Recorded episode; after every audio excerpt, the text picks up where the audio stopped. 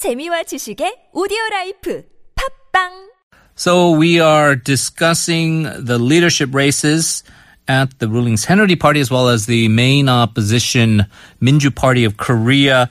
and we've been talking about why the uh, passion or the uh, interest in this among the public has perhaps subsided compared to previous uh, chairmanship elections. But uh, we're going to break down sort of uh, the candidates, uh, some of the issues at stake, some of the political ramifications of if this candidate wins, what would happen? If the other candidate wins, what would happen? And obviously, in the lead up to the huge 2017 presidential elections. Uh, give us your thoughts. Text us at pound 1013 for 51 or send us a Kakao Talk message by adding TBS EFM as a plus friend.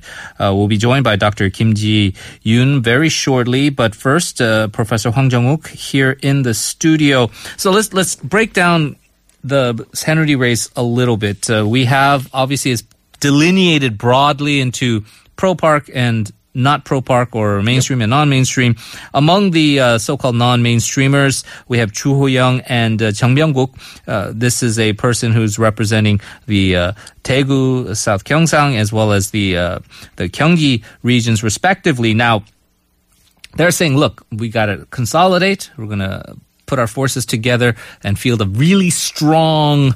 Um, not pro park, anti park uh, uh, candidate to to just make sure we get this chairmanship. Um, Right. Is that going to be a play that uh, could prove to be successful? That strategy. Yeah, I mean, the three other candidates are sort of known as, I mean, it's not exactly the same. There are degrees of differences, but at least the three other candidates are sort of known as pro par candidates. So you expect the votes to be kind of split three ways. So I, I think, you know, as a strategy, it, it was a smart move. Okay, and so that leads us then to the other side of the uh, equation, which is the uh, the pro park candidates. And joining us on the line to discuss that as well as the other issues uh, regarding these leadership races, very pleased to have Asan Institute for Policy Studies research fellow, our good friend Dr. Kim Ji Yoon. Hello. Hello, Henry. Hello to you. First, let's talk about. Uh, um, we talked about the consolidation of the anti-park or uh, non-mainstream faction. Uh, the uh, three candidates who are nominally considered the park loyalists. Uh, you would have thought maybe the the the big Hyung or the big brother uh, Seo would have said, "Hey, you guys get together and uh, choose one big strong guy." They have not up till now uh, decided to consolidate or make an alliance. What are the major reasons behind that? Well, first of all, because they all want to be a chairman. and, um, well, the, those are three uh, pro-park candidates are Lee Ju-young, Lee Lee Jong-hyun, and Han Sung-kyo. And I have to say that none of them are very stellar or superstar politicians. I mean, they could, which means that there's no absolute winner. I mean, we all know about those guys, but compared with Mr. Kim Moo-sung or Mr. Choi Kyung-hwan or Seo Chung-won, for instance, um, they're not really uh, the heavyweight people or heavyweight politicians. And the other side, the non-pro-park candidate, Mr. Chu Ho-young, is not also very formidable, the candidate either. He's basically the one who didn't get the nomination and when won the election as an independent came back to the party. So they probably thought that they all had a chance to become a pre- um, the chairman of the Saenuri party, and that's just this is really critical timing for the next presidential election. So all of them were actually very ambitious and actually thought they could win the election. So that, but that in, in the end, that could hurt them, though, right? If they split up the pro park vote and it ends up uh, becoming fractured enough that the uh, the non mainstream guy wins, uh, they, they're going to have to try to do something, right? Eventually, uh, someone, one of the big, again, the big brothers like Seo are going to have to say, "Look, we need to get together." Well, um, the answer is I'm not really sure because um, every the forecasting and uh, the news uh, mass media saying that it's a neck and neck election. Uh, of course, I mean, if they want to guarantee the win, they um, should have, you know, unified the ticket, and that's the only way. Uh, that's really the, the 100% of uh, guarantee the win. But even without that, um, well, they didn't really have to because, uh, um, you know, the 70, the rule says that 70% is decided by the partisans and 30% is decided by public opinions. Mm. Among the Saenuri party members who are willing to vote in the, the chairmanship election under this scorching weather is very strong partisans. And President Park still matters to them, unlike, you know, the rest of other people, not the Saenuri party members. So they still thought and still had a chance to win until uh, the non-proper faction unified the ticket to Mr. Chu Ho-young. So this is uh, a little bit uh, kind of tricky situation Okay. for them. They probably didn't really expect this. Interesting. Now, uh, Professor Hwang, just to bring you back into the conversation, uh, we talked about Kim Moo-sung, and we talked big political heavyweight. He's not running. Um, if he wants to run for president, he can't run. Uh, he is uh, decidedly, uh, as he's been uh, showing in the last few years, a non-park person for sure. Is he maneuvering? Is it or is it possible he's orchestrating, trying to get enough support to get the uh, the non-park guy going because that would then bode well for his chances to perhaps get the nomination for presidency? Exactly. I mean, I think this is a, textbook move. I mean, he actually publicly endorsed the Ho-young, I think, just today. And, you know, in each of the past presidential elections, in order to, you know, continue uh, winning the, the presidential election, you, uh, you know, if you're coming from the ruling party, the always the standard move is to sort of put a distance between yourself and the incumbent president. And I think that's exactly what Pim Kim Moo-sung is doing. Would you agree, Dr. Kim? And, and uh, I guess to throw in another little little wrinkle here is, um, if you are a fan of Ban Ki-moon, who who do you want to win this? What are you talking election? about? If somebody would be a fan of Ban Ki-moon, Um, somebody should be, but I'm not. because the thing is, well, you know, once the pro-park candidate is going to win the uh, chairmanship, uh, it doesn't matter who it be. The Kim, Mr. Kim Moo-sung is going to be out of the race for the presidential bid, and he knows that very uh, accurately. Mm. And that is one of the reasons that he endorsed um, the Chu Ho-young. And he's not the only one. Mr. Oh Se-hoon just, uh, just endorsed Mr. Chu Ho-young as Right. well because he's also out of the race after the loss in the National Assembly election from the candidate list in the Blue House and the Pro Park section. So, you know, those who um, assume that they are not going to get the presidential candidate uh, under the Pro Park faction, they are all kind of the first into the endorsing Mr. Chu Ho-young. So it's all connected to the next presidential election. Interesting. Now, um, I, sort of what I asked Dr. Kim, but uh, Professor Hwang, as far as the pro park, faction is concerned, um, it, it appears that uh, when we talk about the mix of votes, the 70% and then 30% of terms of uh, public polling and, and uh, party membership, um, a pro park uh, person uh, as far as not consolidating, still can win this election. What would be the ramifications of a pro park person uh, ultimately regaining the chairmanship? Well, I mean, it's uh, you know being pro park. That means you'll be listening to Blue Blue House, or you'll be working closely with the Blue House. So you know, leading up to the presidential election next year, basically the Saenuri Party's machinations will be closely aligned with what the Blue House works. Uh, wants and if it doesn't actually turn out that way, then there will be you know increasing you know tension between what Blue House wants and what you know non uh, non park uh, leadership at the the the Saenuri Party will want, and we'll see. Cons- If a pro park person won the championship and did all the things you said, what doesn't, doesn't that guarantee then paralysis in the National Assembly because they do not have the majority there? Uh, they do not set the agenda. So if the opposition are going ways that are opposite and you have a unified Blue House and Saenuri Party faction in the parliament, then really it's going to be frozen. Whereas maybe if you don't have a pro park element in the uh, Party in the National Assembly, there could be enough pressure to actually move things On the along. other hand, that might not be, that might be the best that the Blue House can uh, can hope for at this point because you know the, although the Sen- the Saenuri Party doesn't have the uh, the majority in the, the National Assembly, they do have the, the veto power. So you know if uh, actually the whole Saenuri Party com- uh, falls under the non-party leadership, then they actually might do things in conjunction with the opposition party uh, in opposition to what Blue House wants. So at least I think the Blue House wants to wants to have the Saenuri Okay. Party act as a veto power. So the best case scenario for them is actually to put a sort of uh, Exactly. sort of uh, wedge between them and maybe some progressive legislation that they would not necessarily Sure. want. I mean, you, you can imagine a scenario where Kim Jong In of the, the Minju Party says, "Hey, I've moderated our party's position. You know, those of you who are non-park and Saenuri Party, let's you know work together and do something in opposition to what the, the, the Blue House wants." And that's probably not what the Blue House wants.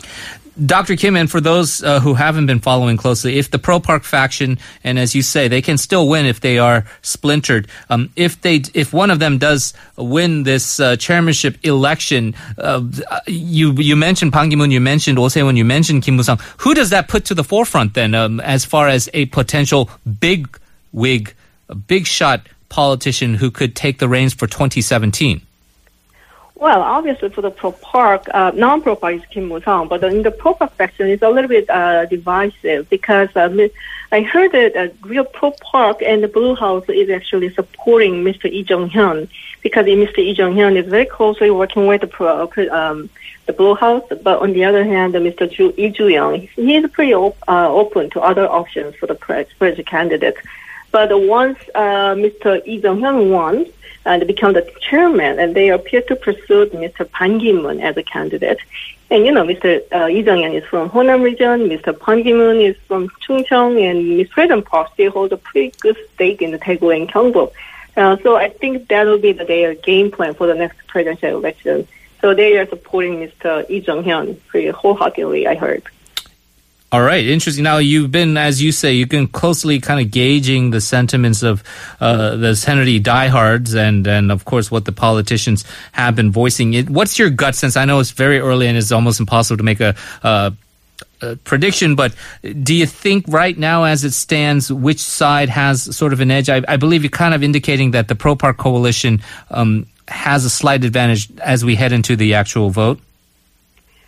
You know, after the National Assembly election in April, I quit election forecasting.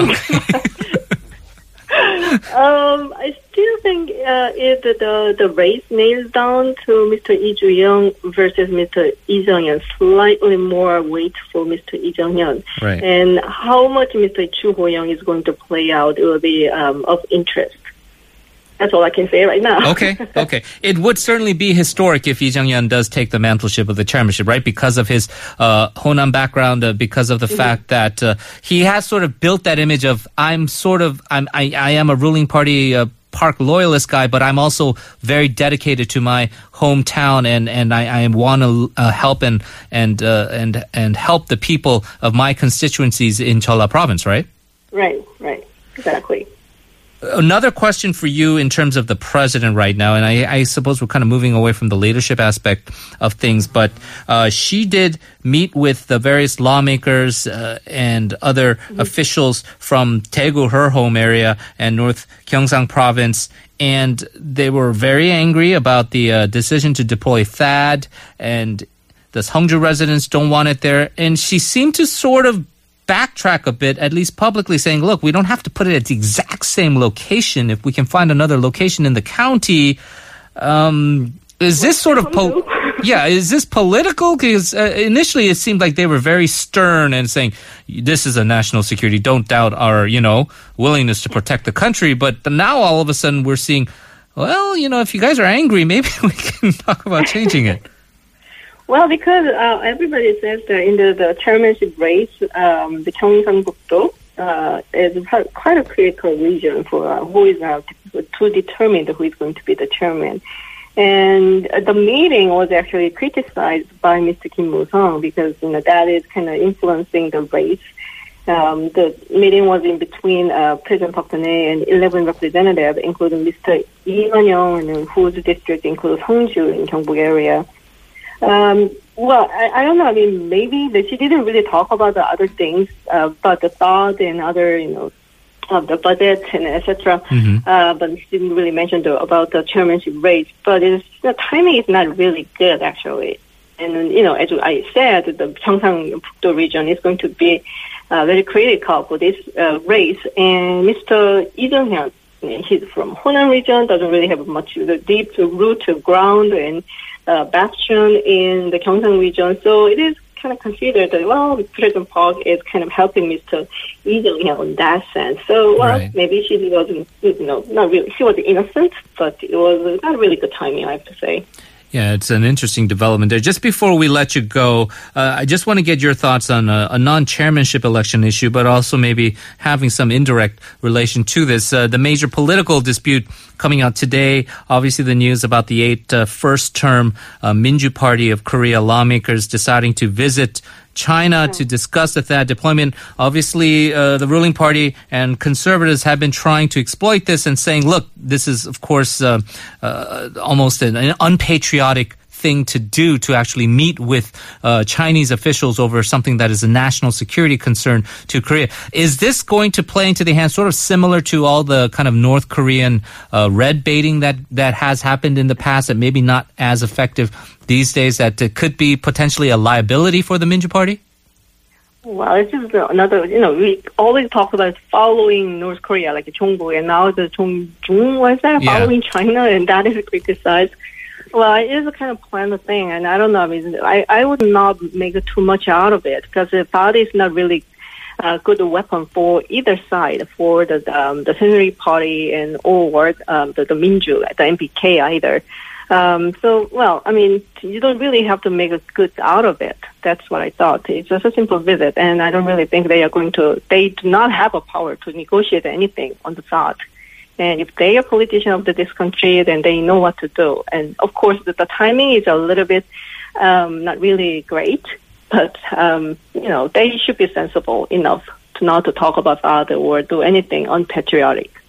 And I just want to get your final thoughts on just we've been spoke focusing so much on this Saenuri Party, but with the uh, Minju Party of Korea, uh, their elections coming up a little bit later. Um, Kim Jong In stepping aside as the temporary chairman. Uh, is it going to be, in your view, uh, basically a pro no, um, non pro no fight once again, or are we going to see a little bit of a different dynamic? Well, it's kind of too early to say because they have a different system, like cutoff system. Um, so we have to see that who is going to be cut off, or there's no person who is going to be cut off. Um, well, it's, it's always having the factional fight because Mr. Moon Jae-in is still the number one candidate for the presidential election from the opposition side when you do the public opinion polling. So that's uh, also very critical for the MPK for the next presidential election. Um, so I don't know. I mean, at this point, it's a little bit too early, but um, we have to see. All right. Dr. Kim, as always, thank you very much for your insights. Always appreciate your analysis. Thank. That was Dr. Kim Ji-yoon from Asan Institute for Policy Studies. Doc- Professor Hwang, I just want to ask you sort of the same question. Maybe you can give us a little bit of a different perspective. Those Minju Party lawmakers, these are rookie lawmakers, first term guys. Uh, they visited China. On the surface, if you look at what they're saying is, look, this is just, you know, a, a few days. We're going there. We have journalists involved. We're going to just meet with Chinese officials. Like Dr. Kim said, we're not negotiating anything. We don't have any um, uh, weight of what the Blue House is actually putting forward policy wise. Uh, it's immediately been the backlash has been quite quick and strong, even coming from the president herself. Is this one of those issues that could linger and be problematic, or is this, do you think, one of those? Well, they're going to make a big fuss of, out of it, but uh, we're going to move past this because it seems like Beijing certainly will not move past that anytime soon. Exactly, and I, I think if I were them, the the visiting uh, uh, the, uh, opposition party uh, national assembly members, I think I'll be, I, I should be really really careful because I think Beijing actually has the every incentive to push them. You know, to get them to say something. Obviously, you know, the many members of the Minju Party have as expressed expressed strong opposition to that, and I think Beijing will love to have them speak on record, similar, uh, you know, co- making similar comments in Beijing and use it for either domestic propaganda uh, uses in China or at least, you know, for China to attempt to, uh, you know, create more opposition within uh, Korea against that. And, you know, I, I think it, this is something that they need to be really, really careful because I think that Beijing really has a lot of incentive to push them in any way that they can. Right. And so, and you know that they are very smart and very crafty in terms of the strategy, in terms of the optics of trying to do that with uh, the opposition politicians. It just seems like a remarkable turnaround because this has been uh, arguably one of the most pro China administrations we've seen in recent years, up till I think the decision to deploy THAAD, right? That's They right. sort of tra- trade ties, the FTA was signed. The president herself actually physically viewed a Chinese wartime military Yep. parade. And so, uh, kind of a fortune is changing. And I find it fascinating that all of a sudden now there is some sense of actually politically trying to punish people for being deemed too pro China. And it seems like it's got a potential to sort of be a lingering theme because we don't have, I think, a full idea of where public consensus is with that and the attitudes of how China is sort of expressing itself detrimentally or not. I mean, so far the government has been sort of saying that you know there isn't much that China can do in opposition to you know Korea, but you know the recent news suggests that you know China is actually thinking a lot of ways in you know to uh, using variety of you know both economic and non-economic methods to influence you know both uh, you know uh, the Korean public opinion as well as to you know hit hit the wallets where it can. So you know I think that China is doing everything it can to you know influence Korea, and I think this really does put both the opposition party and the government in a, a really tight bind. For, for the government, I think they're they're probably a little more surprised at how strong the reaction is from China, Chinese. I don't think they quite expected this much of a you know variety of reaction coming from China. Right, and and probably shouldn't be too surprised with the opposition um, always being skeptical with I suppose right. more mm-hmm. of a hawkish uh, move within this region and uh, their oppositions to the THAAD deployment uh, to be expected. But as you say, it's a difficult fine line to cross, especially when you're talking about the sensitivities of how China themselves can exploit that situation Absolutely. with these opposition lawmakers, although they have ac- absolute no negotiating authority whatsoever. All right, very wide ranging discussion. As always, uh, Professor Hwang, thank you very much for joining us and hope to talk to you again soon. Thank you very much.